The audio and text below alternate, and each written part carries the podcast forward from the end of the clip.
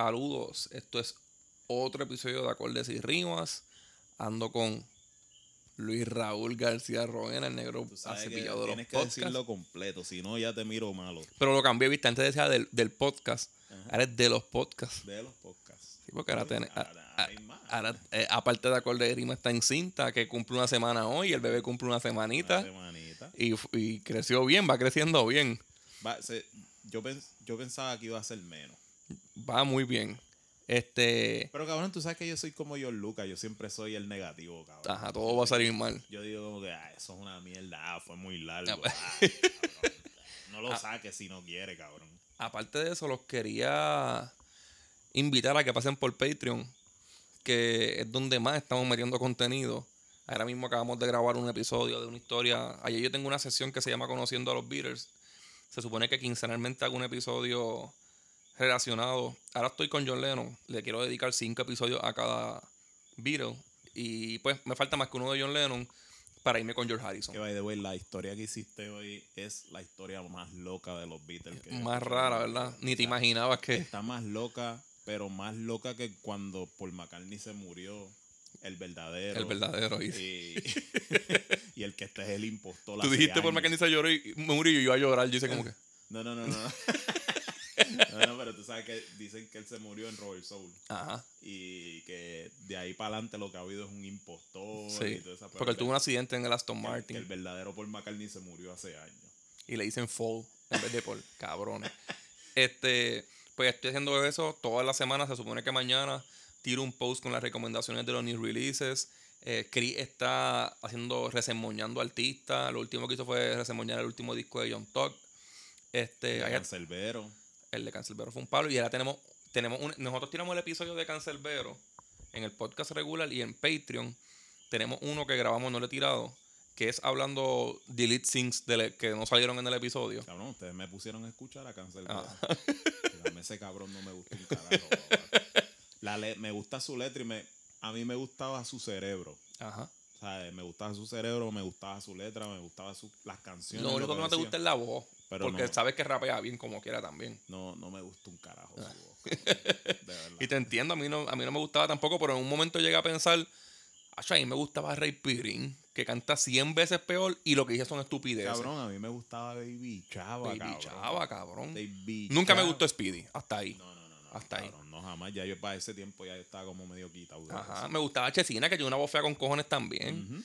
Pues nada, en Patreon estamos dando masacota. Ahí tenemos hasta ensayos de Panchillo tocando guitarra. Yo tiro los, los, vlogs, yo los tiro primero allá. Ahora, mismo está corriendo ahí el concierto de Chino Nino completo en video. Que la semana que viene es que lo voy a poner público.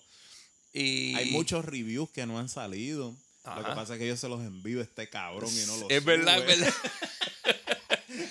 Pero nada, hoy vamos a reseñar, como dice el título del episodio, el Diary of Madman de Ozzy Osbourne, que cumple 40 Cabrón, yo años. estoy aquí. Si es de Ozzy. Ajá.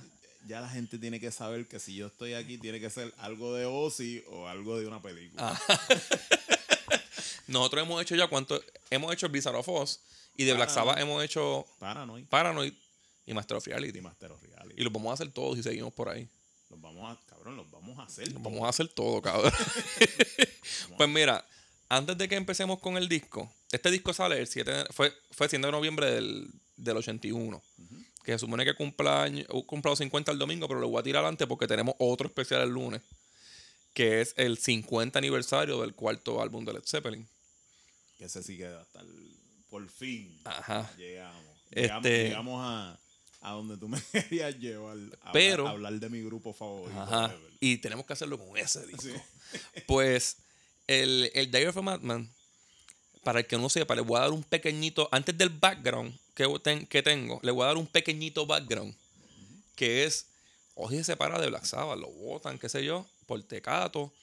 Sh- Sharon le dice, cabrón, ¿por qué tú estás en depresión si tú eres mejor que todos ellos? Ellos se lo pierden, cabrón. Ajá. Bien mordido ahí. Ellos se lo pierden. Pues Ozzy saca el Blizzard of Oz. Un clásico. Yo, yo creo que ya nosotros lo hemos dicho como mil veces.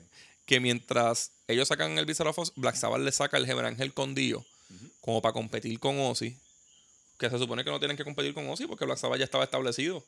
Y ellos mismos lo votaron, cabrón. Ellos lo votaron. Este, Ozzy les parte el culo. Realmente para los bien rockeros, el de Black, el Angel está cabrón. Claro. Pero para los bien rockeros, pues el Heaven Angel está mejor que el Wizard of Oz. Este, eso no es verdad. no, cabrón. Este, Ustedes no son rockeros. en el- en el 81 le, Nada es mejor que Ozzy. en el 81 le vuelven a hacer lo mismo. Ozzy va a sacar el Day of Madman el 7 de noviembre y ellos le sacan el 4 de noviembre el Mob Rules. Pero antes de que tú sigas por ahí, yo, ok, yo no tengo nada en contra de Dios. Muchas veces yo te digo, Dios es uno de mis cantantes favoritos. Es que rock. Dios es de las mejores voces que, Y del metal. Ángel es, una, es uno de los mejores discos de rock. Eso hasta ahí no se discute. Ajá. Pero ¿cómo tú me vas a decir a mí, verdad? Que es mejor que el Blizzard of Oz. Hacho, cabrón. Cuando tú tienes a Randy Rhodes. Tienes a Tony Iommi allá. Ok, volvemos otra vez. Oh, dale, dale. Ok.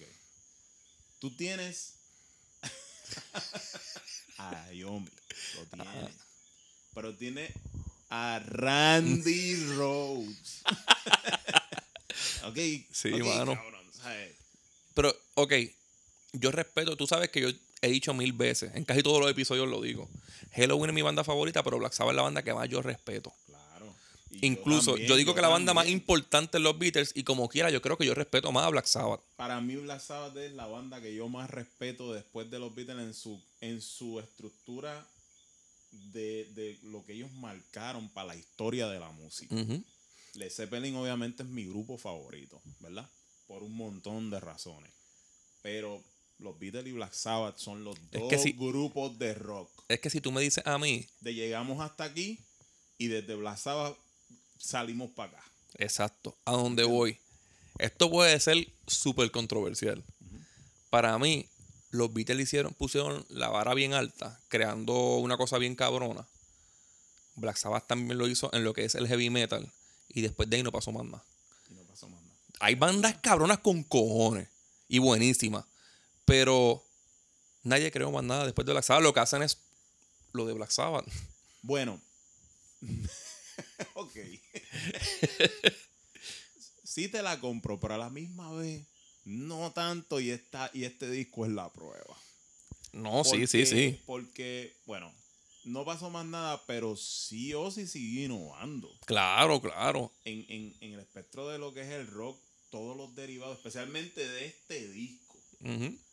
Puñeta, tú no puedes decir, o sea, como, como quiera que sea, con Dio no, tú te quedaste en lo mismo. No, ajá. Y el, y el Blizzard, cuando sale, cuando tú escuchas la primera vez a Randy Rhodes, tú dices, ¿qué puñete es esto? Pero, pero, pero, espérate, espérate. Antes de que sigan mencionando a Randy Rhodes, esta banda es tije puta completa, cabrón. Claro, sí, no, yo no digo que no, yo no digo que no. Pero la cuestión es que Randy Rhodes, yo no sé, no es la, es el único artista que yo te puedo decir para mí, o guitarrista o, o músico, que la muerte no tiene que ver un bicho en su grandeza. No. ¿Ok? Todo lo Al contrario, le iba a ser más grande si no se Él- moría. claro, él ahora mismo, cabrón, na- nadie existiera. no. Nadie.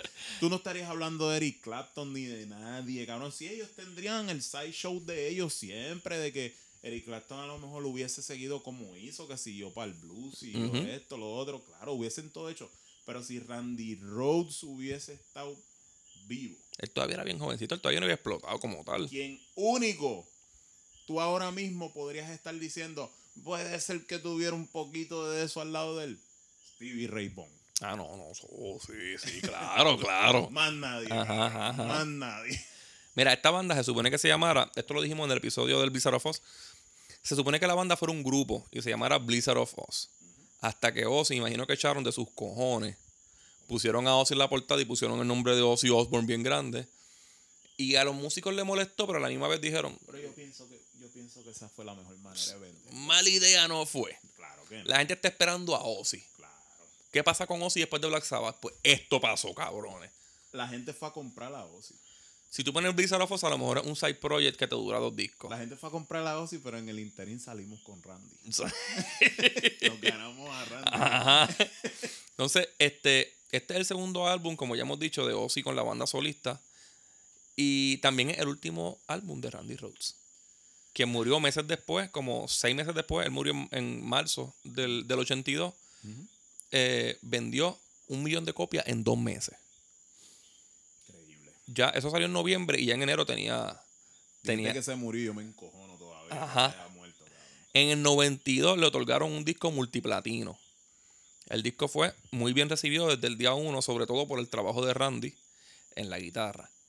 Quienes únicos dieron una crítica mala fueron, como siempre, Rolling Stone Magazine, que dijeron que era un disco de riffs con voces por encima y que Randy era un guitarrista de Liga Juvenil de Van Halen. Sí. Qué huele bichos son. Qué huele. Aunque años más tarde ¿Cómo se llaman? Rolling Stones. ¿Qué, qué huele bichos son? Aunque años más tarde colocaron el disco número 15 de los mejores 100 discos de la historia del metal. Ozzy, cuando, cuando se terminó de grabar el disco, odiaba la mezcla.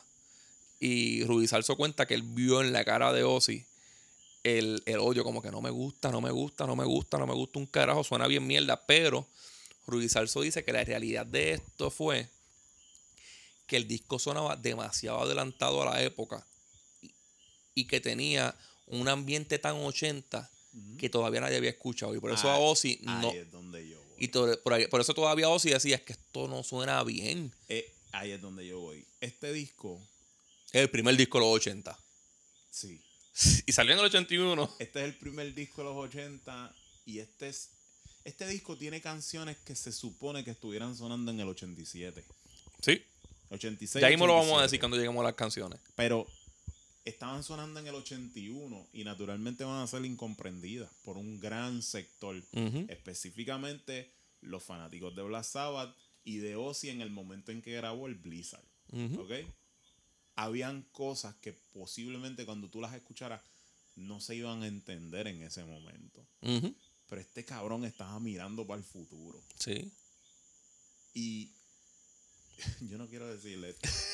yo no quiero decirle esto, pero yo podría decir que yo, yo lo tengo por un pelito encima de Blizzard of Oz. Que son casi igual de buenos, pero a mí también me gusta más este. Yo lo tengo por un pelito. Pero por un pelito nada más. Tú sabes lo que le quita punto al Blizzard para mí. Y no es, un- y no es algo, no es malo. Que las canciones del, como tres canciones del Blizzard ya están bien quemadas. Fueron demasiado grandes. Fueron Ajá. Y ya yo les puedo dar el skip. Eso es una crítica buena. Que a la misma vez, pues, me hace el, el Diary of Mama un poquito más raro y bien bueno. Yo escucho Crazy Train, ¿verdad? Y cuando voy como a mitad de canción, me dan ganas de quitarla. De tantas veces que yo la he escuchado en mi vida.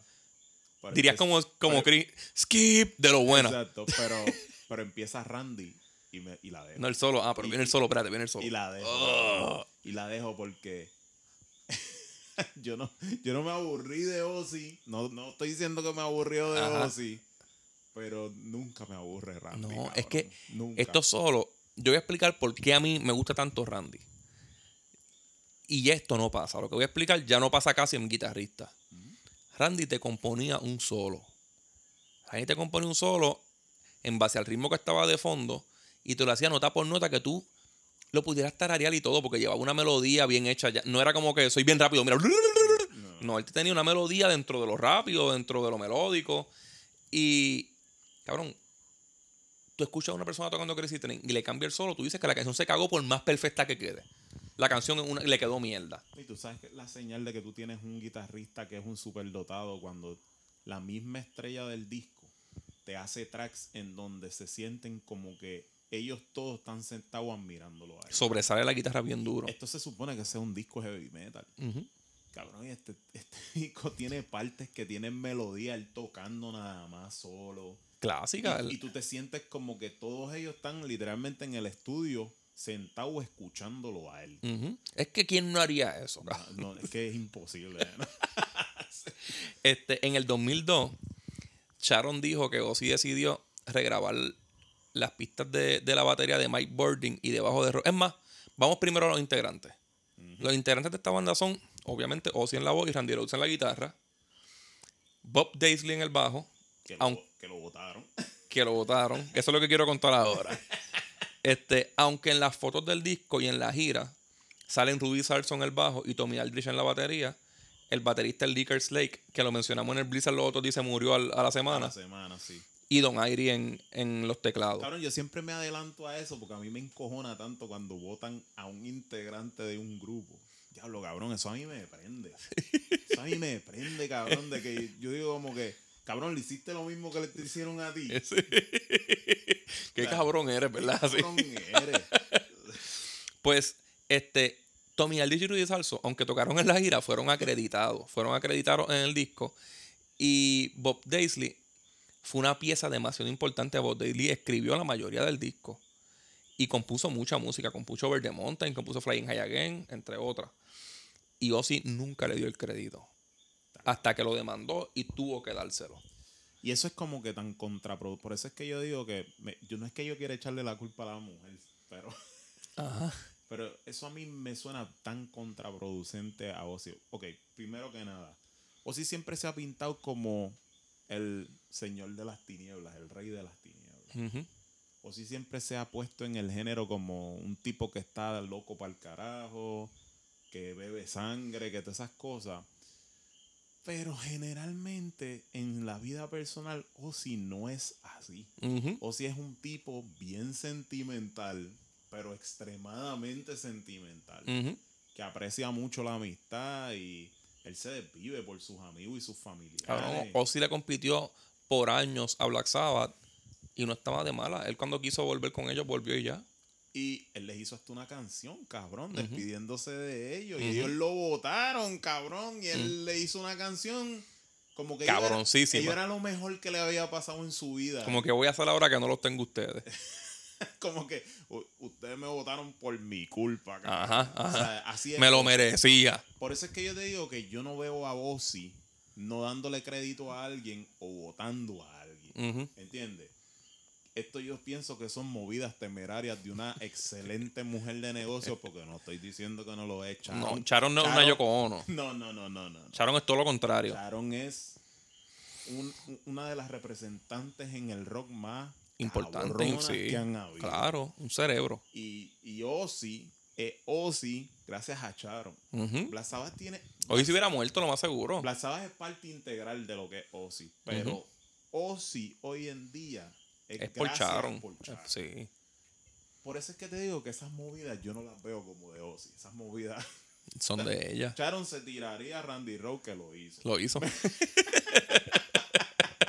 y lo más seguro a todos los demás. Y a todos los demás, y le hubiese dicho, ¿sabes que Eres el mejor guitarrista de todos los tiempos, pero no te necesito aquí, te voy a votar. Estás sí. estás opacando a, a Ozzy. Sí, lo hubiera votado. Lo hubiese votado. Mira, este Licker Slick también estaba molesto porque compuso muchas canciones y no le dieron los créditos. Y los dos demandaron a Ozzy y también dicen que durante el tiempo de grabación fueron pagados y al poco tiempo fueron despedidos. Ambos le echan la culpa a Sharon, como tú acabas de decir. Dicen que todo marchaba bien mientras el papá de Sharon, Don Arden, era quien corría las cosas. Una vez llegó ella, se jodió todo. Este, Kersley cuenta que cuando terminaron el disco, cogieron unas vacaciones y al minuto de ellos irse, ya estaban llegando Rudy Salso y Aldrich a irse de gira con la banda y se jodió Licker Slake y, y Bob Daisley. Han hablado hace ratón y pico. Don Irie es acreditado, el tecladista, que es quien grabó los, pero quien grabó los teclados como tal fue Johnny Cook, porque Irie estaba de gira con Rainbow. Eh, en el 2002, que aquí era aquí ahorita, ellos sacan una, él regraba las baterías de Kerslake y pone a Mike Bording, que es el baterista de Fake No More, y debajo pone a Robert Trujillo, que era el de Suicide Ten de CC Metallica ahora, este, sacando a Bob Daisley. De- después de perder la demanda. Perdió la demanda y dijo, ah, está bien, pues voy a tirar el disco sin ustedes, cabrones. Hacho, cabrón. Y, y es una falta, el disco, una mierda. Los daño, dañó el of Oz y el Dire of Magma, los dañó, dañados. Yo conozco gente que tienen esos discos y yo. No, no compré esa edición. Eso es una mierda. Entonces, Y, eh, y, y- y ahí es donde tú ves, tú sabes que, que están aprendiendo. Porque Oye, y ahí es que te voy a dar la, ra- ahora que te doy la razón a ti. Este. Sharon Osbourne dijo que, que fue Ozzy encojonado con, con, con ellos. Decidió sacarlos para el carajo. Pero en una autobiografía que hizo Ozzy, que hizo el hijo Jack Osbourne, este. Ozzy dice que fue Sharon. Que Sharon dijo para el carajo Sí. estos dos cabrones. es que eso, eso no lo cree nadie, que fue Ozzy. Yo, no- yo no veo a Ozzy haciendo nada de eso. O sea, Ozzy es el tipo de persona que él emplearía una persona y él antes de votarlo, él estaría dispuesto a mantenerlo toda su vida. Sí. este, cuando Randy Rhodes murió, fue sustituido en el. el- Randy, Randy muere en la gira de, de Day of Madman. Ujú. Y fue sustituido por Bernie Torme. Y luego por Brad Gilly, que con Brad Gilly grabaron el Speak of the Devil, que es un live que lo obligó la disquera a hacer Sí. este, con canciones de Black Sabbath, porque Black Sabbath tiró el Life Evil. Y yo, pues vamos a tirarle con esto. Ahí me gusta el de Ozzy, pero el Life Evil está bien cabrón. No, ahí no. no Este-. Ajá. Si vamos a escuchar Black Sabbath, lo prefiero con Tony Iommi. Pero recuerda que también eso fue un disco obligado. Que- un disco que- obligado. Ok, No, y quedó buenísimo. para ser obligado. No, no, quedó buenísimo. Sí, sí. Este se supone, esto es un datito que no mucha gente sabe. Se supone que quien sustituyera a Randy Rhodes fuera Robert Sarso, el hermano de Rudy Sarso. Pero el papá de, de, de Sharon contrató a Bernie Torme sin decirle nada a nadie, lo puso y que se joda todo. Y este tipo era como bluesista, él no, él no encajaba en la banda. Yo estaba escuchando en YouTube la gira de, no hay videos, pero gira de, de- del of Man con él. Y se sentía bien atrás en los solos de Randy, cabrón. Sí, es como si tú hubieras puesto un David Gilmour. Ajá. Eh, eh, Se murió como- Ingrid, déjame coger a Jimmy Page para que lo... No. no. Pues la producción de este disco es por las manos de Max Norman, Ozzy Osbourne y Randy Rhodes para Jet Records. Max Norman todavía dice que mucha gente ve a Ozzy como un loquito y como qué sé yo, como que está mal. Y él dice, Ozzy es inteligente con cojones. Yo soy una persona que es bien bueno trabajar con él. Que él se queda callado y cuando tú termines, si él tiene que darte una idea y, y ponerla como que no, lo se va a hacer esto, te lo dice bien tranquilo. Así es como, así es como yo lo veo a él. Ellos dicen que cuando. Ya esto lo voy a decir más tarde. Este, la grabación fue en The Rich Farm Studios en Rosper, Inglaterra. Se grabó en menos de un mes, cabrón. Él tiene tiempo récord este disco. Fue el disco que más rápido se ha hecho en la discografía de Ozzy. Eh, la portada se ve Ozzy lleno de sangre, como un loco, un madman. Antes de que tú empieces, yo te voy a hacer una pregunta y yo te voy a dar mi opinión. Ajá. ¿Por qué tú crees que ante el fanático este disco no llega a los niveles del Blizzard? Porque Si si se, puede, si se puede decir que no llegue a los niveles, para mí le pasa por un poquito. porque si traen. Porque, El que si traen, el, el Blizzard es más comercial. exacto, yo pienso que las canciones lo que sí les falta es que los estribillos, los ganchos, Y lo que dijo Rudy Sarso, cabrón, Como- estaba adelantado. como que no son tan potentes para la época Sí, sí, sí. Blizzard. Tiene ganchos bien comerciales que no estaban todavía en la moda. Exacto. O sea, Porque, porque canciones como, me voy a adelantar un poco, pero canciones como Little Dolls es una canción que tres años después hubiera sido un palo hijo de puta. Y en este disco de, la- de las menos buenas para mí. Exacto. Eh, eh, como te dije ahorita, es un disco que se siente en algunos lados en el 86. Ujú. Por ejemplo, yo, yo sé que no quieres brincar, pero es que yo siento que, ok, la primera se escucha como Ozzy típico, Sí, ese es el Ozzy Metal. ¿verdad? Pero de ahí para adelante va en un viaje. En Believer, Es bien variado. En Believer vuelve. En, en Believer se ve Black Sabbath. Vuelve, vuelve otra vez al origen. No, pero no toquemos para allá. en la portada se ve Ozzy al garete, bien lleno de sangre. Una cruz al revés en, el, en la pared. Y un nene en una mesa, que ese nene es hijo de Ozzy. Se llama Luis Or Lois Ese es el mayor, ¿verdad? Es el hijo del primer matrimonio. Ajá. El mayor del primer Sí, matrimonio. el que salía, que salía a veces en la serie. Exacto. Él Sí. tiene, antes de, de los tres que tuvo con Sharon, tiene dos en el primer matrimonio, Luis y Jessica, y tiene uno adoptado. Él tiene tres hijos. El Este, mejor en- país del mundo, como dicen todos ellos. no, pero él dice que él es malísimo padre. Él dice, Ajá. pero ellos no dicen eso. Sí, pero él dice, él dice que él ni se acuerda de cuando nacieron esos nenes. Cabrón, Pero fue en Black, en Black Sabbath, cabrón. cabrón. la hija cuenta que una vez, ella, ella cuando cumplió cinco años, ella hicieron una fiestecita de cumpleaños. cabrón. Cuando ya tenía a todos los amiguitos allí en la fiestecita, le decían, mira, ahora vengan para acá que le tenemos una sorpresa. Y él nunca llegaba a los cumpleaños porque él siempre estaba arrebatado, siempre Ajá. estaba en un viaje, esto, lo otro. Ese día él se esmeró por llegar de un show para cantarle cinco años a ella y el cabrón se le ocurrió la magnífica Kelly, idea, a Kelly. a Kelly, se le ocurrió la magnífica idea de ir para el cumpleaños disfrazado con todo el disfraz de Barcat de Moon. cabrón, y buscó al maquillista Hijo de puta. A a propósito para joder. Y él mandaron y que a todos los nenes a la parte de atrás de la casa, una casita, cabrón. Y él se metió en la casita. Y él salió en la casita haciéndole a los nenes y que ella dice que los nenes todos salieron Aterrado, corriendo, cabrón. Que ella se quedó parada mirándolo en serio porque pues ella, ella su hija ya Está acostumbrada. a sus cabronerías, ¿entiendes? Los nenes y que él tuvo que pagarle este terapia con el psicólogo. Cabrón, ¿quién no? Cabrón, un hombre lobo en un... Y los hueputas que se veía.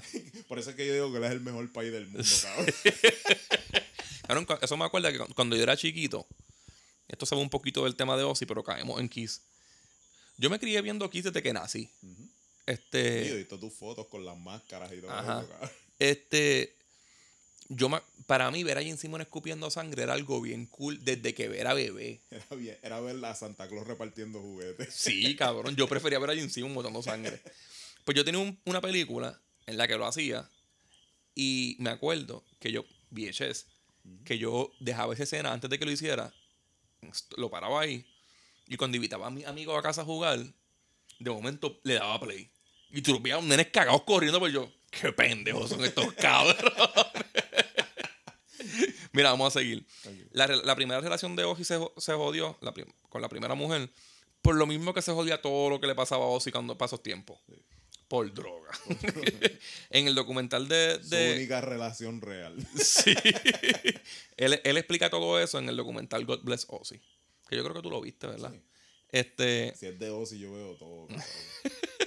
Yo- todas las canciones de este disco fueron escritas y compuestas por, por todos los miembros de la banda, menos You Can Kill Rock and Roll y Believer, que Liquor Slate no tuvo que ver. Todos los demás menos él. Este, vamos con la primera, que fue el intro que pusimos en el, en el podcast, Over the Mountain. Pero vamos a poner otro cantito más. Pon otro cantito más.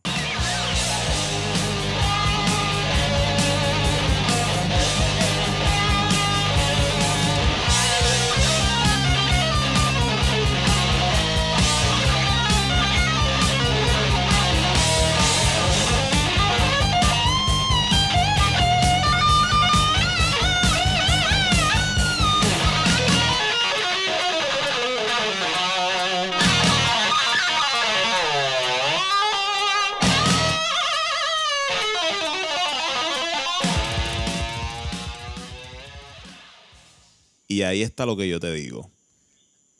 Escucha eso, nada. Randy agarrándose el bicho. O sea, aquí tú puedes ver a un músico cuando está en la cima verdadera de todo lo que es su talento. en el estudio hay un spotlight. ¿Verdad? Está todo apagado y la, y la luz encima de él. Exactamente, así es como tú te lo imaginas. Tú puedes ver cómo Ozzy, desde arrancar en el primer tema, empieza como a expandirse el mismo, como, como a liberarse del encasillamiento en donde lo tenían. Porque en este disco, lo que él da, que es mucho más melódico, mucho más complejo, eso es lo que le da a Randy Rowe para atrás. O sea, tú vas a llegar a unos niveles en la canción, yo voy a llegar a esos niveles contigo. Ajá. Y eso es lo que se siente todo el tiempo. O sea, cabrón, esto es perfecto. De arrancada, de arrancada. Este es uno de los mejores intros de un disco de metal para mí. El intro de batería más clásico, yo creo que de Ozzy. En batería, con un riff de Randy casi igual de importante que el de Crazy Train. Este. Over the Mountain fue, para mí, un puño en la barbilla. Tú pones el disco. Te, quedaste. No puedes escuchar más nada. Ujú. Es intensidad desde el primer segundo.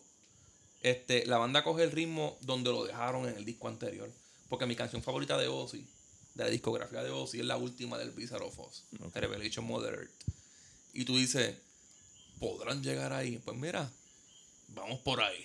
Este, este- este disco es como un as debajo de la manga. De verdad. Sí, sí, Yo- tú no yo te sí- esperabas que él saliera con algo No, así. y que mucha gente como que, o, o ellos mismos, lo consideraran inferior, mucho más inferior al otro. Es como un insulto, cabrón. Sí. De. En, en UK, esto, en, en Inglaterra esto fue un single, pero no entró en los charts. El fallecido baterista Frankie Banali, eh, un dios de la batería, batero, para el que no sepa, de Quiet Riot, dice, yo creo que ta- batero también de Wasp, dice que él creó la progresión de batería del intro. Ese intro que está bien cabrón lo hizo él. Dice que se encontraba en un tiempo que cogía cualquier gig o sesión para poder pagar su apartamento donde él se estaba quedando. Y todos sus panas, un día, él se quedaba con un montón de panas y él tenía que mantenerlos, cabrón. Y no Sí, tenía sí. mucho chavo solo para janguear con sus panas en ese apartamento. La vida de un rockero, cabrón. Exacto. este, tú dices eso y a lo mejor nosotros decimos como que ya lo que vida rara, pero tú se lo cuentas a un rockero y nada, como que yo también tuve esa. Esa esa es la vida de un rockero normal, que está tratando de, de hacerla. Un día recibí una llamada de uno de sus ex compañeros, Randy Rhodes. Para el que no sepa todavía, Randy Rhodes fue músico de Quiet Riot. este, y se pone un lacito bien pendejo en el cuello. Quien le dijo que si quería tocar con Ozzy y Frankie le contestó, el tipo de Black Sabbath. claro, cabrón. Claro, cabrón, ¿quién no quiere grabar con él? Tengo mi batería, pero no tengo carro. Y Randy le pidió un carro prestado bien grande para buscar a Frankie Banali. Fueron al estudio. Frankie Banali dijo que llevó la batería más cabrona, que se llevó hasta un gong. Que eso coge espacio con Para cojones. impresionarlo. Ajá. Este, llamearon un rato, cositas que tenían desde Quiet Riot, y se fueron. Banali dijo que, que Ozzy estaba bien tranquilito, sentado en un piano, grabando todo lo que pasaba. Y, y que el bajista era Dana Strom. Este, él tocó en, en Vincent Invasion. Al final, Jet Record no se atrevía a arriesgar mucho por Ozzy. Y como iban a grabar en Londres, decidieron solo pagarle el pasaje a un músico. Obviamente iba a ser Randy Rhodes Obviamente. y se jodió Frankie Banali. Este, Bob Dylan dice que, que la vino a escribir ya cuando estaban grabando, cuando se estaba grabando los instrumentos fue que escribió la letra. Está cabrón que Frankie Banali escuche su intro. Porque eso fue de las cositas que Ozzy grabó mientras estaba sentado y dijo, hagan esa mierda porque hay que, hay que empezar el disco con esa voz. Ha chocado. No, de verdad que es que tú. Cabrón, ese, es- ese es solo, man. no, de verdad. No, no. Y, y, y vuelvo y te digo, el Rich lirical de Ozzy aquí. Ozzy está casi en su pick. Ahí él está en su pick. Yo Porque pienso que para él mí, está donde en mejor su can- pick. mi voz favorita de Ozzy es en el Sabotage. Pero es porque canta como le sale los cojones. Exacto, Aquí sí. está cantando perfecto. Ok, pero lo que pasa es que en Black Sabbath, pues, tú puedes sentir como que ya estaba sin- siguiendo una fórmula. Que él- esa no, no era la fórmula de él, era la fórmula de Black Sabbath. Aquí, en el Blizzard, se puede decir un Que los músicos lo tienen que seguir a él. Tienen que seguirlo a él, pero se, todavía hay como un calco de lo que hubo.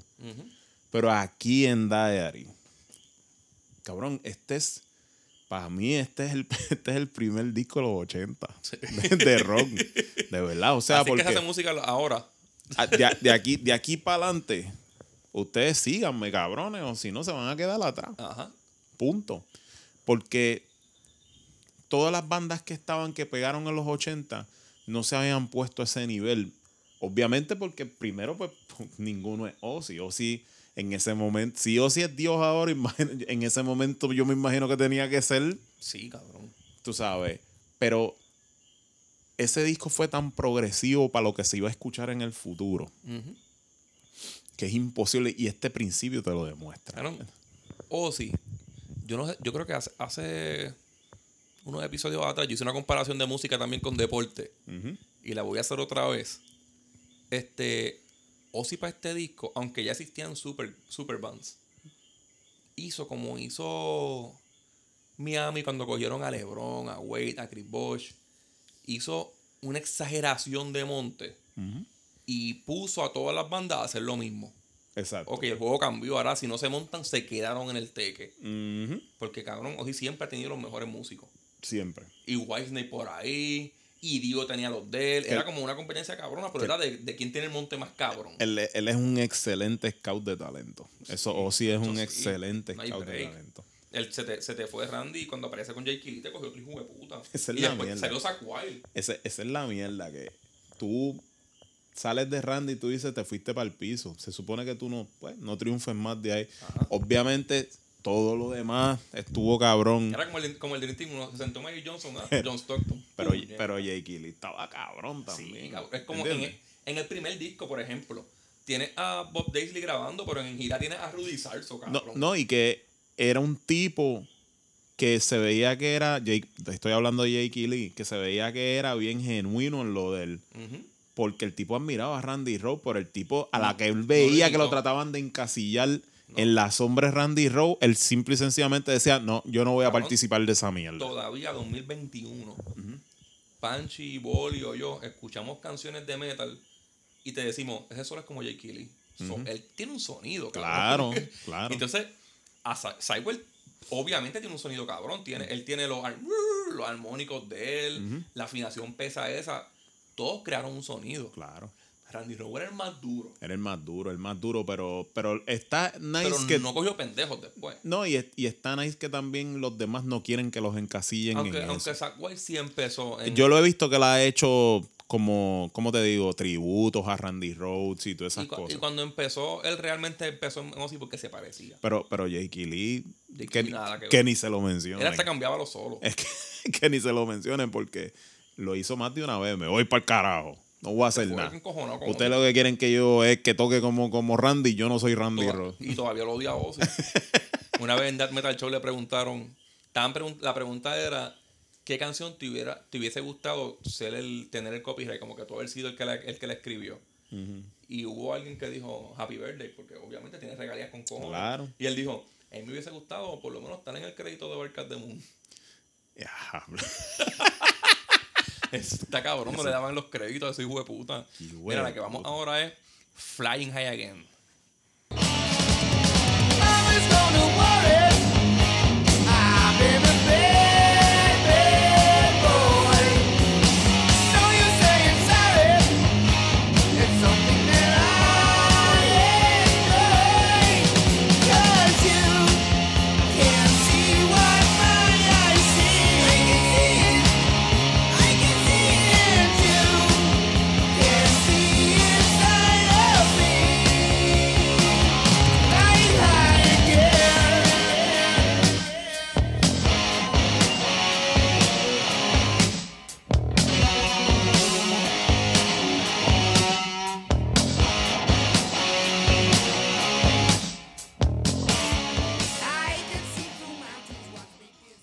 Tú sabes el comienzo. El comienzo cuando Dios dijo, hágase la claridad y se hizo la claridad. Hágase la noche, se hizo la noche. Eh, en el octavo día dijo, oh sí, haz los hairbands de los 80. y Ozzy grabó esta canción, cabrón. Y, de- y después de aquí, lo que son Bon Jovi, Poison. Poison tuvieron que agradecer. Sí, porque técnicamente esta canción es la responsable por la cual esos grupos existen. Y muchos pueden haber estado cantando desde ese tiempo o antes desde ese tiempo, pero es que... No llegaron a este sonido. Y ninguno tenía un sonido definido hasta que esta canción no sale. Porque ni el primer disco de Bon Jovi se escucha así de Hairband. No. Cuando, cuando yo al principio del capítulo dije que este disco se escucha como en el 86, yo me refería a esta canción. Ok. Esta canción se escucha como un hit de Molly Crue en el 86. Te voy a decir algo. Puede que me equivoque en el orden, pero en el 92 Ozzy tira el Live and Loud, que es la gira de No More Tears con Zack Wild. Y tocan esta canción. Creo que la tocan, no sé, si- aquí me puedo equivocar, pero creo que la tocan cerca de, cerca de Road to Nowhere, que es una canción del 91, del No More Tears. Parecen, La parece que van misma. en el disco una después de la otra. Parece que son la misma. Es una cosa cabrona. Entonces, lo más cómico es Lo esta- único que esta es de- del 81. de 10 años antes. o sea, Que se adelantó 10 años, cabrón. de- por eso es que yo entiendo que esta canción es la que comprueba lo que pasa con el disco entero. La mezcla que a lo mejor no le gustaba sí es escuchar Over the Mountain y de momento esto. Porque a lo mejor de tú ser el príncipe de las tinieblas, ¿verdad? Tú escuchar esto y decir, diablo, qué pendejo se escucha esto. Nosotros estábamos bien arrebatados cuando grabamos esto. Esto no va a pegar jamás. I can say it. Porque yo me imagino que él no lo veía con su identidad. No, no que per se la considerara una canción mala.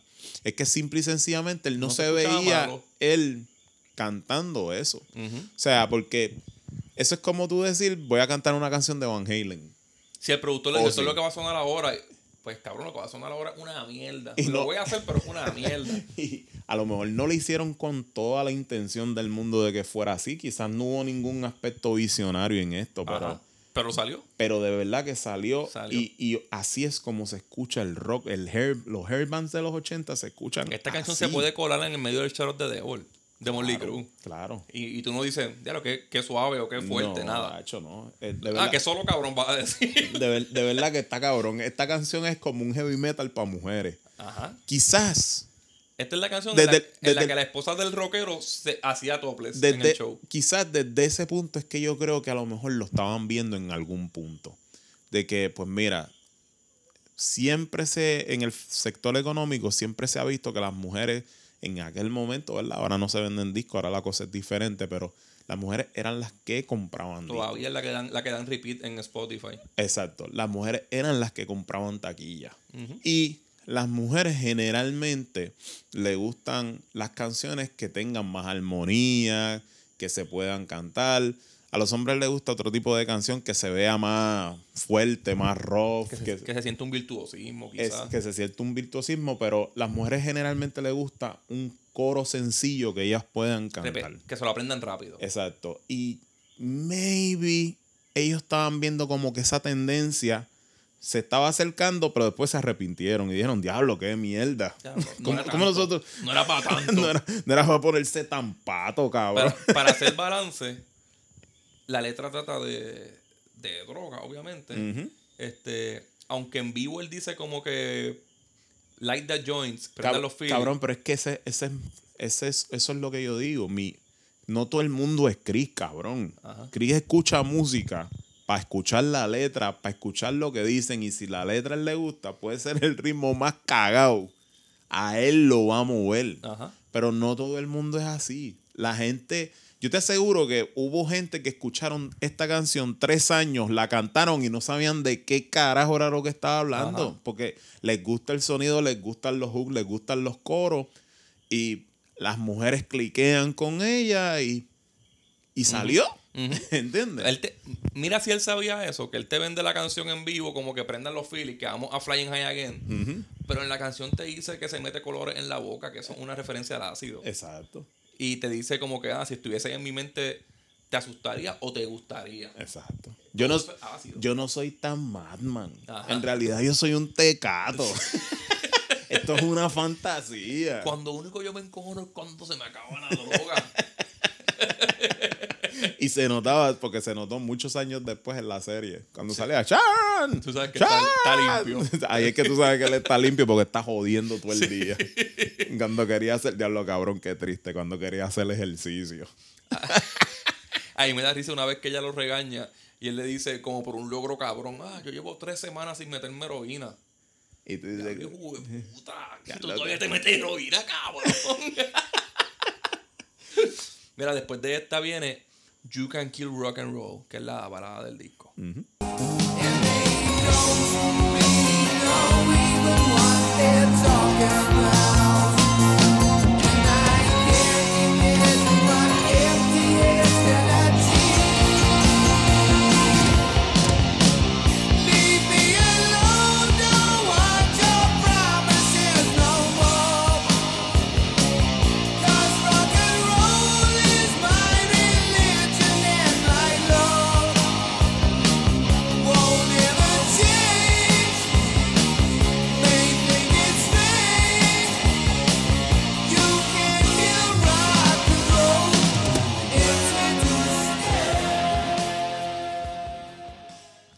Aquí está el primer attempt de hacer un himno y lo logró. Cabrón, esto es una canción. Yo, Esto es un himno, cabrón. Esto no es una canción. el que me conoce, sabe que yo odio los himnos. y yo. Y sobre todo los himnos que tienen que ver con el rock o con el metal. Cabrón, en la música hay dos cosas que yo odio. Tú no vas a creer esto. Para yo ser negro, pero tú no vas a creer esto. Yo odio los himnos y yo odio todas las partes gospel que tratan de meterle una canción, cabrón. Me, de verdad, cabrón, me explotan El negro más blanco Me del mundo. explotan el bicho, cabrón, de verdad. Sin embargo, esta canción que es un yo canto himno. esta canción con un orgullo de rockero, cabrón. Cabrón, la pusiste ahora mismo y, lo- y los dos salimos cantando. o sea, Esta canción, ahí- yo, yo me acuerdo que el chamaquito me paraba los pelos y todo. Aquí Ozzy le tira a los críticos que lo juzgan por satánico como para manchar su música. Y a la misma vez, pues, hace el himno que está haciendo, que es como que sacándose de los cojones, como que soy rockero y me, por- me- me importa un carajo. Este, la quité en el solo, pero el solo es... una, la una canción se bestia. pone bien como que un mid-tempo metal, pero Randy No, se echa en el bolsillo a todo. Recuerda que en, el- en ese preciso momento se estaba viviendo la era del pánico satánico en Estados Unidos. Y tú sabes que durante el pánico satánico, pues se hicieron muchas acusaciones falsas y mucho lavado de cerebro un poco complejo en varios sectores de las sociedades blancas americanas para creer que había una fuerza demoníaca liderando este, pues, las cosas que estaban pasando. Por ejemplo, yo he leído de muchos casos. eh, Cabrón, eso es un tema que a mí me pasó. Yo no Sí, tú lo sabes, cabrón. yo he leído de mucho, de muchos casos que se dieron en donde la televisión instruía a las personas de que habían sectas satánicas que estaban moviéndose en la oscuridad y poco a poco la gente iba creando una película en su mente en donde a ellos las violaron o los violaron cuando chiquitos repetidamente, que sus padres eran parte de una secta satánica, especialmente en, lo- en los sectores religiosos. Y hubieron muchas acusaciones de hijos y hijas e hijas a padres de múltiples E violaciones. E hijas de múltiples violaciones, de cosas que su mente inventaron. Y como había esa, ese pánico en la sociedad, las cortes acogían esas demandas y mucha gente que los acusaron terminaron aceptando cosas que no hicieron porque de sus iglesias los instruían a que lo hicieran. Recuerda bien, chicos, si tú las violaste y tú perteneces a una secta satánica y tú usabas túnicas negras, hasta que la persona terminaba diciendo, diablo, si es verdad, y nunca había hecho un carajo. Sí, sí. Pues se Eso hicieron, todavía pasa. Cabrón, se hicieron muchos programas, se hicieron muchas, muchas investigaciones, se llevaron un montón de personas falsas que eran expertas en el tema y una de las personas que más fue a la televisión fue Ozzy. Porque Ozzy fue el más acusado en esa era del pánico satánico. Pero Ozzy fue a sitios donde no tenía que ir porque Ozzy era una súper, súper, súper estrella a defender su música. Esta canción fue Leave Me Alone de Michael Jackson antes de Leave Me Alone. Ajá. ¿Sabes cuando Michael Jackson hizo Leave Me Alone en Bad? Que era una canción que él básicamente decía a todas las personas que se pasaban persiguiéndolo en su vida, de que él había comprado el hombre elefante, de que dormía en una cámara criogénica, de que él se lo metía al mono, al mo- Ajá. no al mono de Santurce, al mono de él. y todas esas cosas. Y él hizo una canción como que su vida era un circo y que él estaba dentro de ese circo. Pues esto fue antes. Yo siento como que Michael Jackson lo cogió de aquí.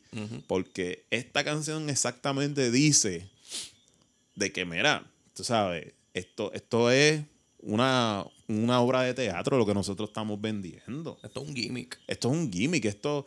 Cabrón, yo soy un tecato. Yo, yo no sé la mitad del tiempo Yo- ni de lo que yo, canto hablo. para cobrar y meterme droga. Exacto, o sea, Punto. no me yo- interesa más nada. Aquí no hay, aquí no hay conspiraciones de nada, hijo de puta. Yo no me estoy tratando Yo de no quedar tengo- con yo el no tengo mundo. tiempo para pensar en religión. cabrón, cabrón, yo no, yo no sé si yo tengo un bicho, una chocha. Yo no sé ni quién soy yo, cabrón. si tú me das droga, yo le rezo a tu Dios. Vamos a, hacer, vamos a llegar a las, vamos a hacer las paces. Es que tú- es bien estúpido una persona que se crió durante los bombardeos, ¿verdad? De Inglaterra.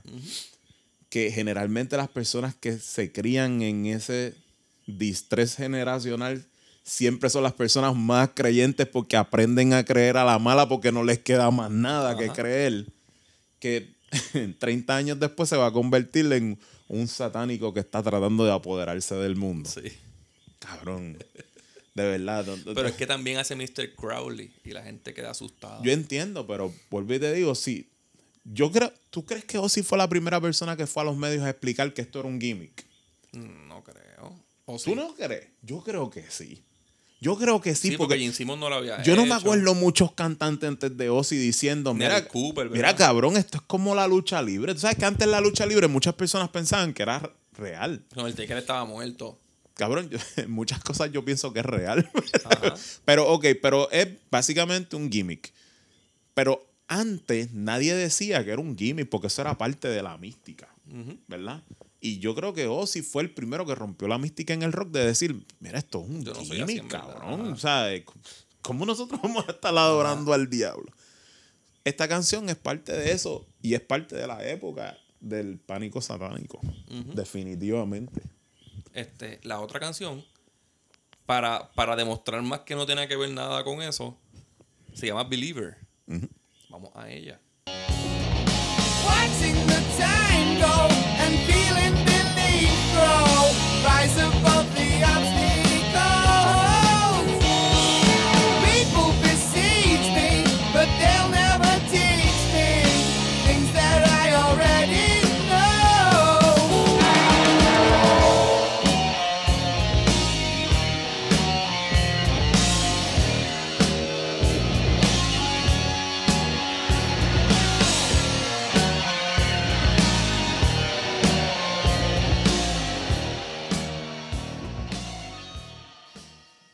que eso no es Ve- bien- ve- ¿Para dónde va? ¿Qué pasó? ¿Vas a cortarle el solo como la canción anterior? No, no, no, no, cabrón. Pongo no. el solo. Ponlo, no vengas a hablar cómo se lo va a cortar. ¿Tú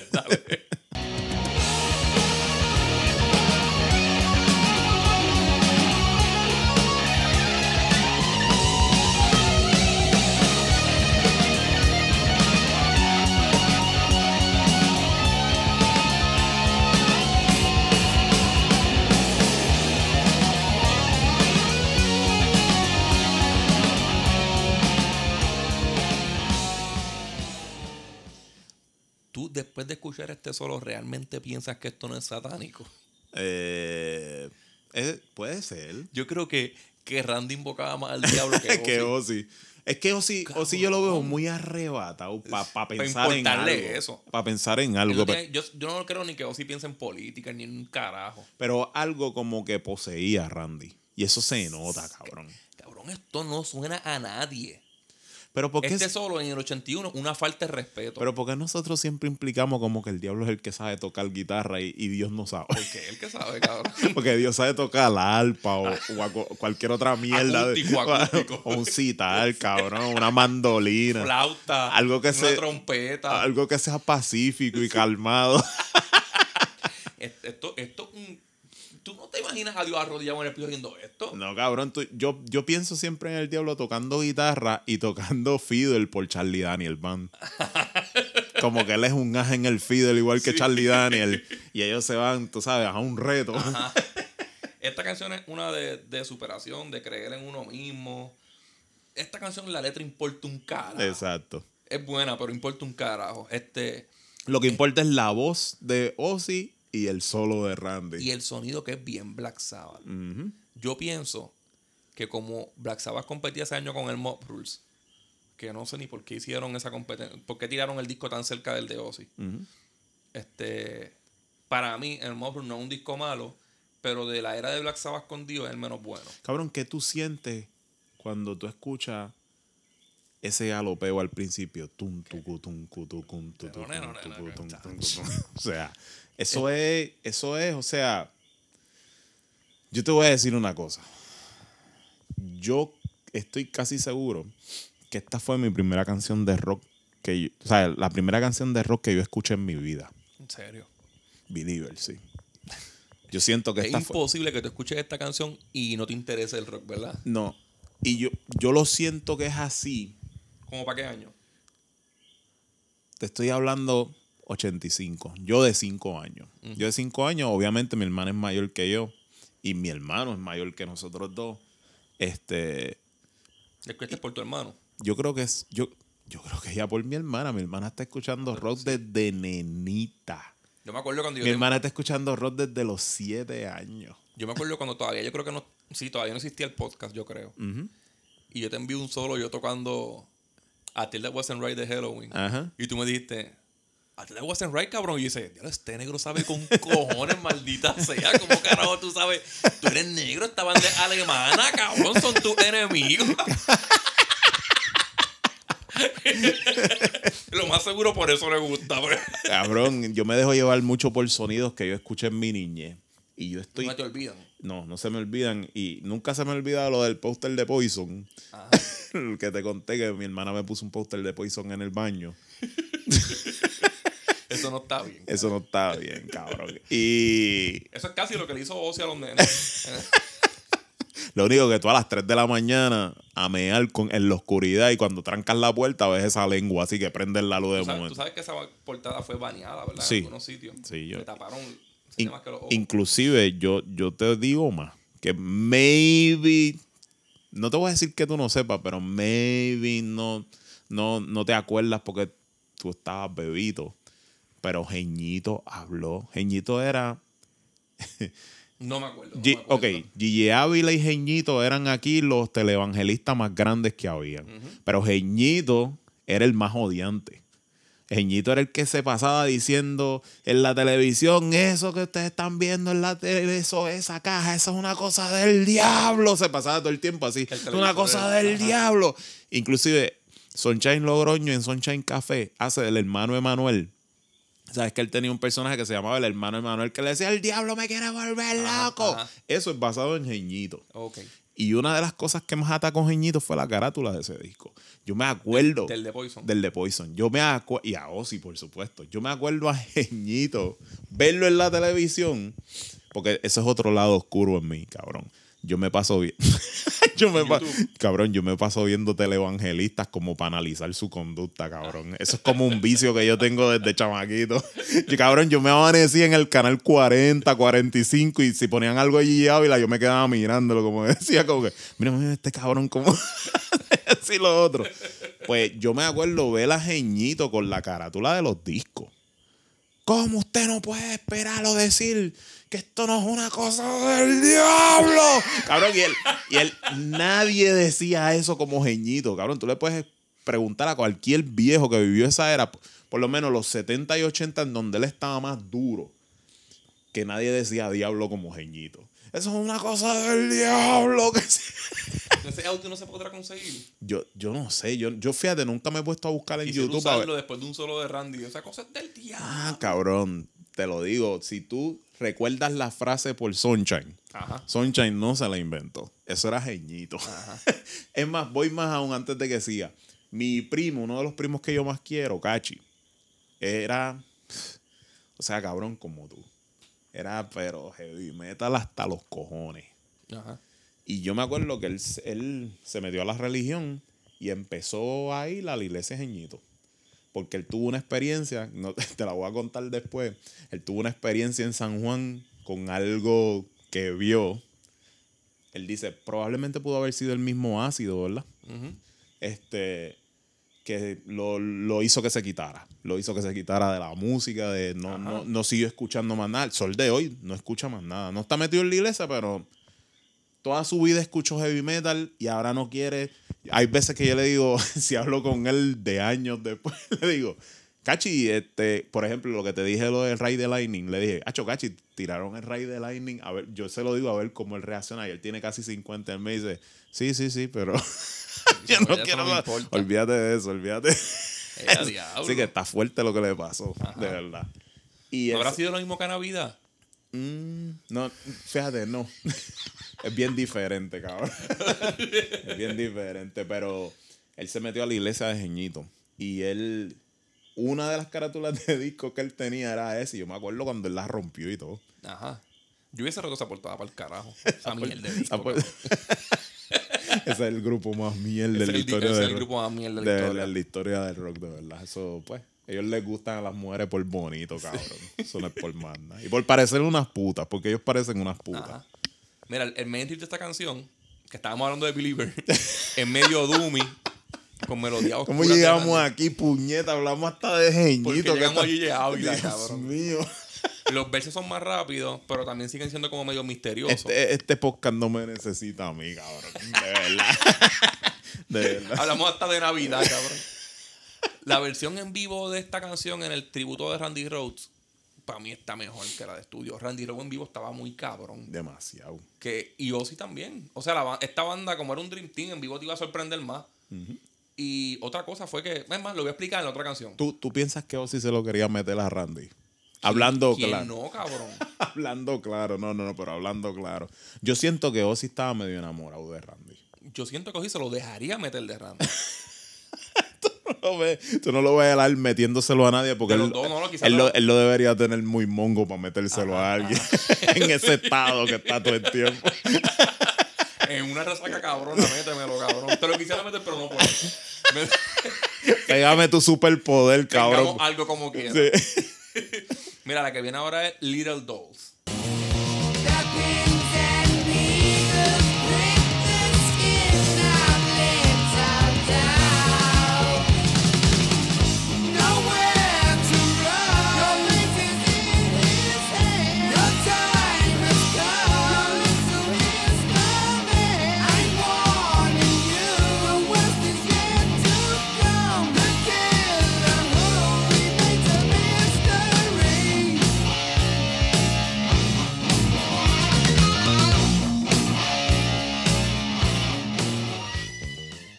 Esta canción, para mí, esto es lo que quería decir ahorita.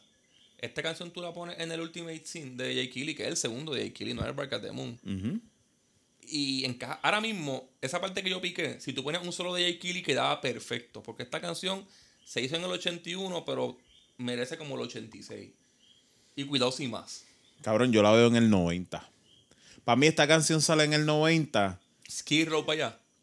Esta canción sale en el 90 y Nirvana no hubiese existido. Nirvana dice, para el carajo, nos vamos a quitar porque no, no nos va a salir esto. Esta mierda, no- esta mierda es muy triste. Esto, Esto no le sale a nadie. Esto no nos va a salir. Tú sabes que en una entrevista, Randy hablando de esta canción, dijo que no le gustaba el resultado final del disco. Pero qué mamá, bicho. Lo compara con el Blizzard of Oz y dice que en el primero, en el primer disco, ninguno se conocía. Y eso hizo pues que se sentaran y empezaran a intercambiar ideas. Pero es que, es que yo no puedo comprender cómo un artista, ¿verdad? Ujú. Puede decir, a mí no me gusta esto, pero vamos a sacarlo como quiera. Es que, es que todo eso es mierda para mí lo que ellos No, pero, hablan. oye, Ellos, eh, o sea, tú tienes que... Es no- obligación de la, de la disque. Del, yo entiendo que tú tengas un, un deadline para tú entregar un producto y todas esas cosas. Yo puedo entender todas esas cosas, pero como quiera que sea, no estamos hablando. Este es el segundo disco de Ozzy, pero Ozzy no es como que no tenía carrera un antes de. pendejo que tú aquí. todavía no sabes qué va a pasar con él. Exacto, tú sabes, este- este no es el segundo disco de Bon Jovi. Ajá. Este es Ozzy, cabrón. ¿Sabes? Por- el rockero más consistente de todos los tiempos. de todos los tiempos. Y por más que una disquera te esté metiendo un deadline, siempre un artista del nivel de Ozzy va a tener el poder de decir, no, yo no voy a sacar ese disco hasta que yo no esté contento. Y, y el, y el sello se tiene que lamber el culo Y detrás cuando, de él. cuando, digo, cuando decimos lo de que es el rockero más consistente de todos los Es que tiempos, lo es, cabrón. Ozzy aquí llevaba 12 años de discografía y como 50 éxitos, cabrón. Porque hay discos de Black Sabbath que todas las canciones son un éxito. Y lo que falta, mamá. Todavía bicho. faltan, ajá. Y lo que falta. Ozzy grabó con Lita Ford, Eso cabrón. no y se la, le perdona a, y- más, a más ningún rockero y de la, tiempo, y la ¿verdad? pegó Y la también. pegó. O sea, Ozzy graba con los mopeds y la pega, Sí, cabrón. grabó con los mopeds. Por eso te digo, graba con los mopeds y la pega también, cabrón. Pero el problema de este disco fue que la gira fue tan ajetreada y tan larga que cuando terminaron la, el tour en Europa, entre Europa y el tour de Estados Unidos, fue que le dieron break para grabar el Diary of Madman. Yo entiendo que para mí lo que les pasó es que a lo mejor esto no fue una experiencia tan orgánica como hacer el Blizzard of Oz. Sí, sí. Quizá, tú sabes que cuando tú, has grabado, tú has estado en un estudio, tú sabes que cuando tú empiezas a escuchar lo mismo, lo mismo, lo mismo, lo mismo, buscando perfección, llega un punto en que el producto puede ser bueno, pero te apesta. No, pero acuérdate de esto. Acuérdate de que en el 80, cuando hicieron Blizzard of Oz, todos los músicos vienen con ideas que estaban locos de, de trabajar. Claro. Sueltan todas esas ideas en el Blizzard of Oz, se van de tour a repetir las mismas canciones todos los días. Y cuando les dan break es con prisa, no tienen como para crear o tener ideas viejas. Exacto. Esto fue una de las razones por las cuales Kay Hansen estaba molesto con Halloween. Porque la gira del Keeper 2, cuando ellos supieron, mira, tenemos éxito, puñeta, la gira duró casi tres años. Y Hansen dijo, si seguimos tocando las mismas canciones, matamos nuestra creatividad. Nos vamos a convertir en una banda de covers de nosotros mismos. Exacto. Y es verdad. Es verdad. Pues Randy dice que, dijo, que ellos tenían todos esos ritmos, pero a él no le dio tiempo, a él, a él no le dieron ni un día para elaborar solos. Ok. que él grabó los ritmos y grabó solo guías por encima de las canciones para luego hacer un solo bueno y tirarlo. Y yo sí le dijo, no, no, no, esto es lo que se va. Y él, puñeta, eso no está bien hecho. Y él, ¿cómo que no está bien hecho, cabrón? Qué jodienda, pude dar el 110, yo quería dar el 180. Huele, bicho, tú quieres explotarle los oídos a la gente. Cabrón, que ese cabrón quería posesionarlos a todos. La, re- la, la realidad es que, ok, Randy siempre estuvo cabrón, pero esto es lo más alto que llegó Randy. Y tú sabes que iba a ponerse mejor. Cabrón, En esta canción, el solo, tú te das cuenta. estamos en 2021 y aquí estamos, llevamos Mamándose. una hora y pico hablando de él con dos discos súper famosos. Estamos grabando este episodio por él, cabrón. Por él. Y porque Ozzy es el rockero más consistente en la historia del rock. Más consistente en no tirar mierda. Ajá. sea, Dice- Él, él dijo que se avergüenza de muchas partes de guitarra del disco porque no tienen sentimiento. pero cabrón, ¿cómo tú me vas a decirle eso a mí? Y este Little Doors trata de muñecos vudú y de magia. Eso a mí está esa mierda a mí me ofende bien, cabrón. O sea, si eso es una mierda, si me llega a escuchar a mí, Porque cabrón, cabrón, es que eso es que eso es rozando ya la mamabichería, cabrón, que no, Eso tiene que ser cabrón, de por bicho, favor, ¿verdad? eso no puede ser más nada porque que tú me vas a decir, cabrón, hay 1120 guitarristas que nunca han llegado a este nivel en ninguna llegaron. canción y tienen assemble work, tienen canciones clásicas. Y tú me estás diciendo a mí que, que eso no, no tiene alma. Cabrón, yo no sé qué tú querías. Esto quizás es de los mejores discos en guitarra que existe. de- en, en Es el que metal. lo es, sí. es que lo es. Y él dice que, que fue como un blueprint lo que él grabó nada más. Que esta canción, y yo le creo en esta canción, por ejemplo, que el solo no está compuesto como que para. Yo entiendo que él tiene un solo mejor en la mente para esta canción. El solo es buenísimo, cabrón. Yo nunca lograré tocar este solo.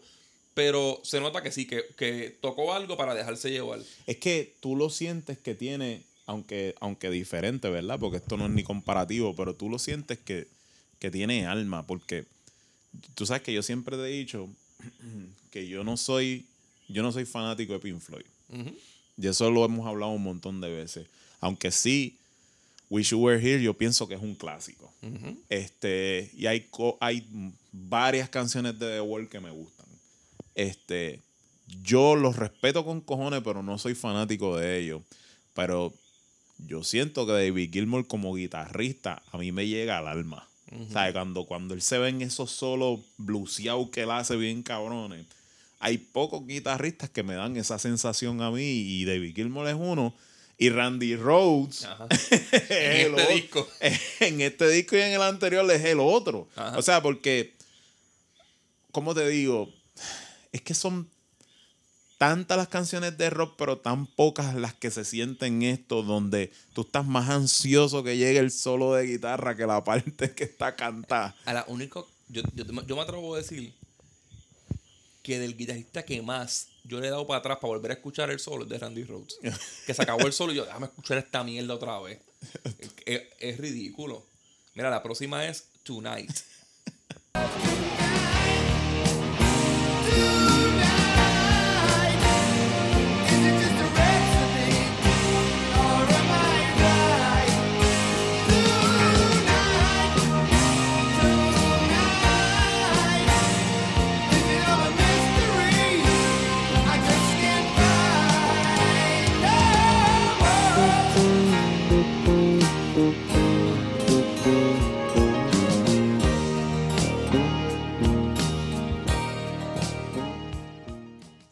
Aquí tú sabes que, que los músicos están duros porque el bajista se atreve a llevar la melodía de la canción. ¿Qué, qué heavy metal, cabrón? Esto es heavy metal. Esto es, esto es hard rock, esto es un power ballad, Eh, esto es... eso- esa es la parte, la canción más melódica del disco. Sí, ahí, es donde Ozzy se, se luce de verdad. Esta es la otra que yo te digo, que esta canción con una afinación más baja es de los 90. Para mí esta canción con una afinación quizás hardstep, que es medio tono, o un tono más abajo, puede ir en el disco de un tour de Ozzy de los 2000 o del, o del 90 y pico. fácil. Esta canción se parece, a- para mí, con otra afinación, a canciones de, de Kiss en el Cannibal of Soul, con un disco medio grunge del 90, creo que 94, 90, sí, 94, 95.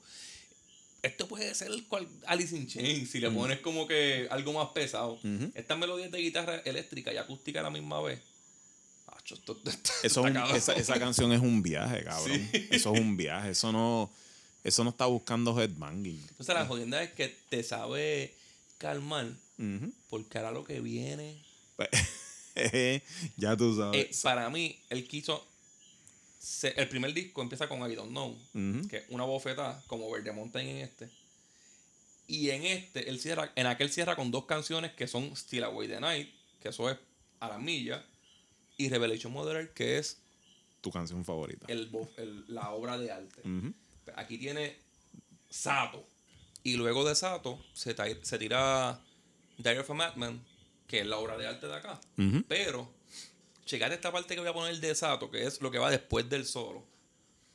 Y escucha cómo después del solo ese cabrón no respeta el ca- Empieza a jugar con superpoderes. Él hace lo que le da la gana. Él deja de seguir el ritmo. Él pega a hacer el slide. Él pega a tocar armónico. Él pega a usar el wah. Él pega a decir, ustedes nunca me van a alcanzar. Ajá.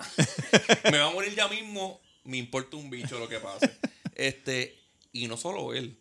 Escucha la batería como va con el ride a la milla, el bajo. Aquí lo menos que importa es Ozzy. Escuchen este clip pichándole a Ozzy.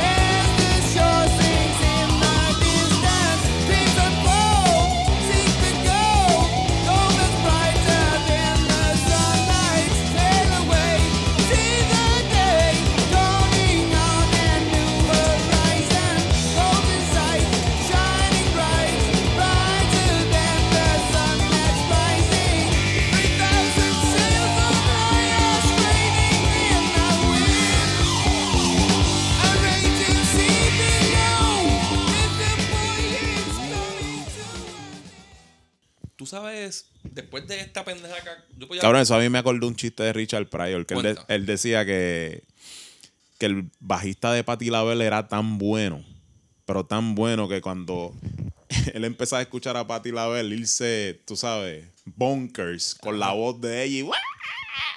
el cabrón se quedaba bien serio metiéndole al bajo y tú lo sentías como que las venas se le hinchaban en toda la cara y él, y él, y él hacía una imitación de cómo se veía el bajista ahí siguiéndole a ella, como diciéndole, dale puñeta que yo te sigo aquí. por ahí puede ser el baterista siguiendo a Randy.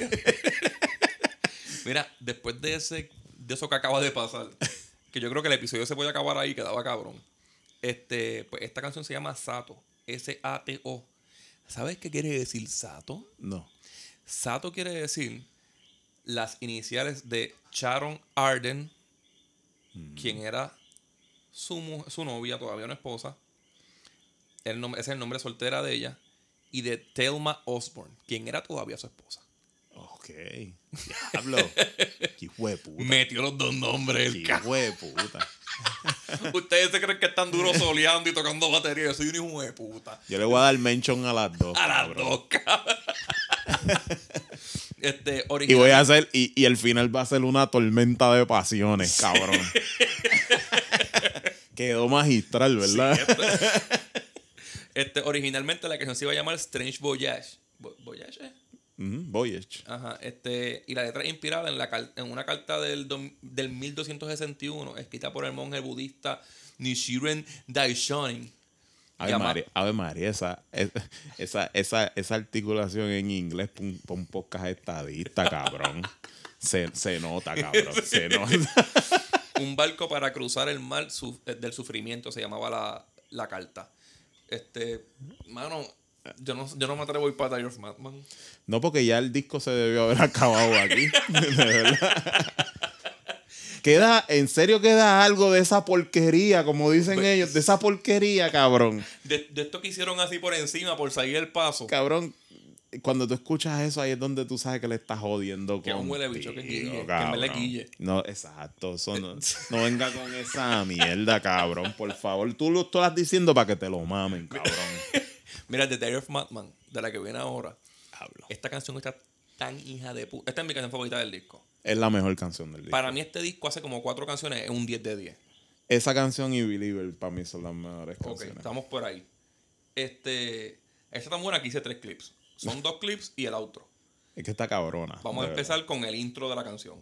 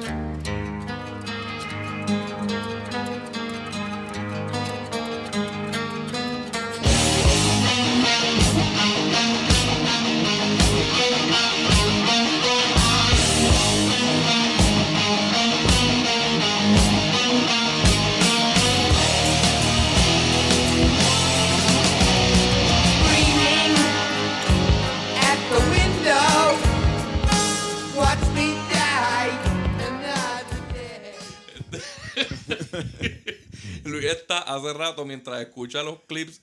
Este mamabicho que se cagate en tu madre. Hacho, Randy Rowe, cágate en tu madre, en verdad.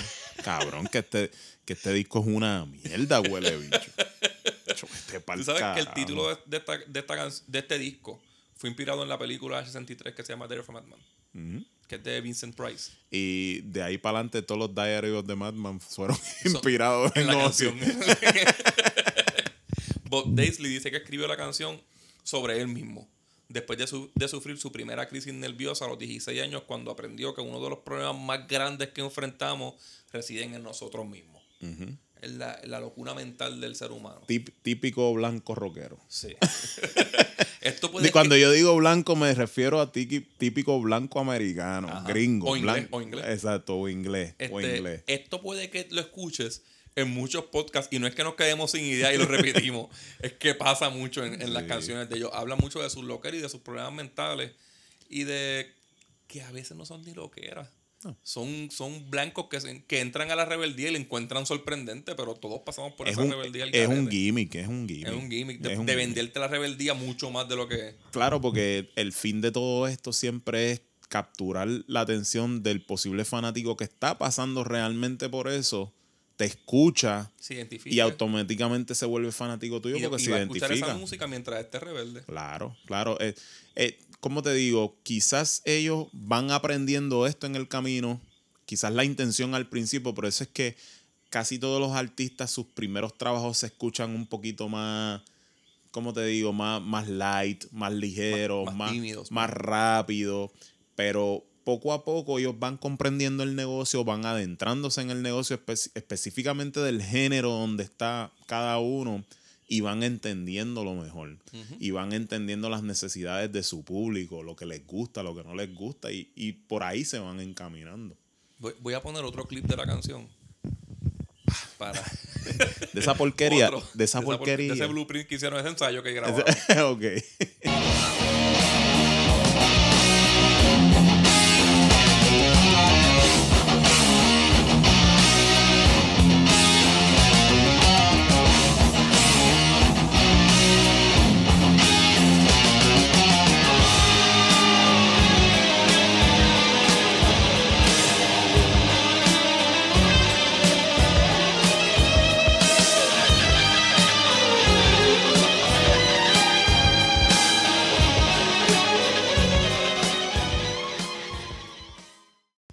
Ahora en un momento sin nada de pasión y alma. Como, como bien se puede apreciar. Frío, súper frío. Súper frío. Que, que soulless moment. Que, que, que, que guitarrista más, más, más, más mierda. seco, ¿verdad? Más seco. O sea, porque ellos no le dieron todos los takes y todas las sesiones que él necesitaba para que este sonido fuera perfecto, cabrón. Porque ahí no lo es. No, no logró, no lo logró. No lo es, no lo es. Esto- no- nuestros oídos no estaban preparados Tú, para él, tú cabrón. sabes que hay un, hay un video en YouTube bastante famoso entre los rockeros que es de Dimebag cuando jovencito. Hablando de perfección. Ajá, hablando de perfecciones y, y de Guitar Gods. De guitarristas que cambiaron porque todavía a Dimebag lo imitan. Y antes de Dimebag nadie sonaba como Dimebag. No. Este, y él era un guitarrista y tú escuchas como 10 en Pantera. Pero nada, habla- hablamos de Pantera otro día. Este. Inclusive yo pienso lo mismo de Phil Anselmo, pero en la parte de como de cantante. cantante. Yo digo, Phil Anselmo no tiene la voz más cabrón del mundo. Él no es Quisque, él no es Alfo. Pero como Ozzy, es algo que Yo tiene. digo que así es que se canta meta. Cabrón. Como se- él y como Tomaraya de Slayer. cabrón.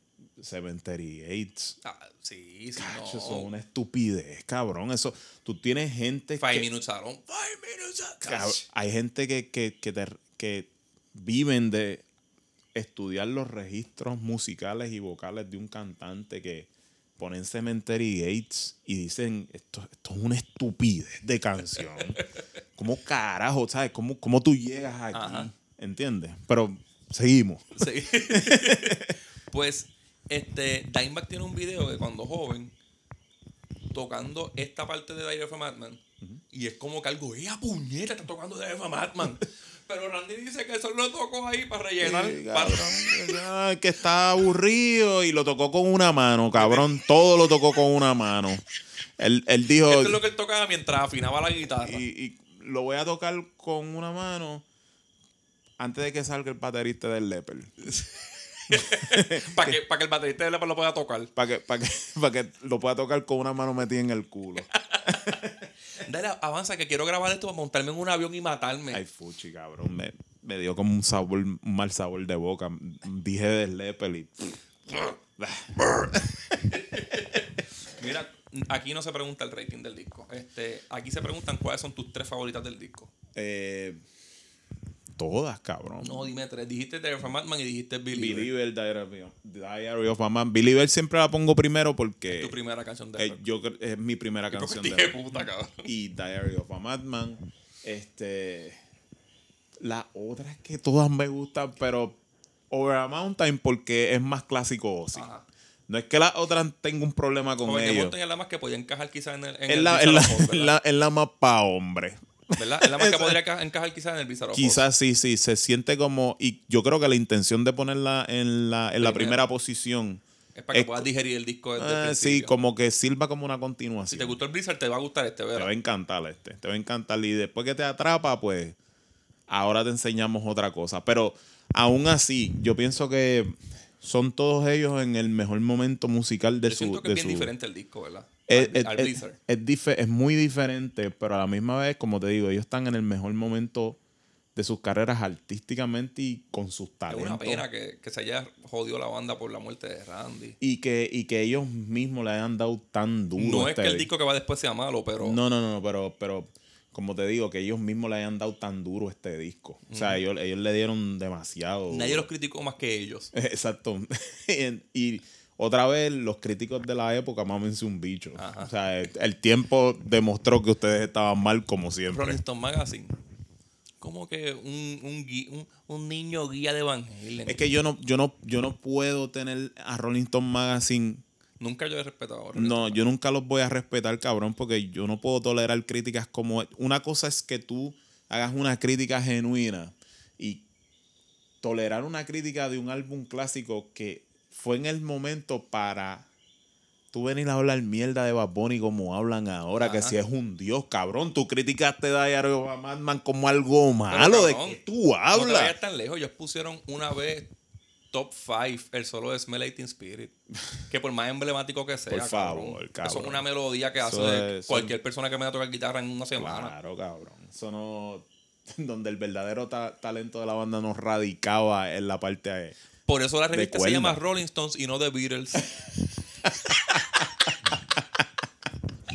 Mis tres canciones favoritas son Dire a Madman número uno, Believer número dos y Sato número tres. Porque el statement del nombre le quedó muy... Esa es tu- esa es vida, completa. la canción está cabrona completa. Esa- Eso, eso, eso, eso, como te digo, esa canción nada más le puede gustar a la gente bonita, que ha tenido muchos encuentros y, y placeres sexuales en su vida.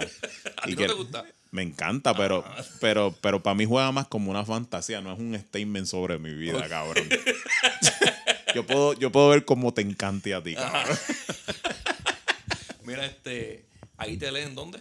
El eje Roena En Twitter. A mí en, en Twitter Hotax, acorde y rimas y Twitter y, en, Facebook. y en Cinta Podcast. en Cinta Podcast en, Fe- en Twitter, Pronto en Facebook. Pronto en Instagram, porque Jota me dijo ya hace como dos semanas que lo hiciera. No, no sé si tú quieres. Y, y yo le dije, sí, lo voy a hacer. Y ahora, hoy, ahora mismo que estoy hablando aquí, me acordé. Este, acorde de rimas Twitter y Facebook, acorde de rimas Instagram. Eh, vayan a Patreon. Ahí estamos dando duro, du- Ahí estamos como Randy, que decimos que no le damos duro, pero le damos duro. Y Chris, que sobrado. Cris que sobrado y nos fuimos para el carajo.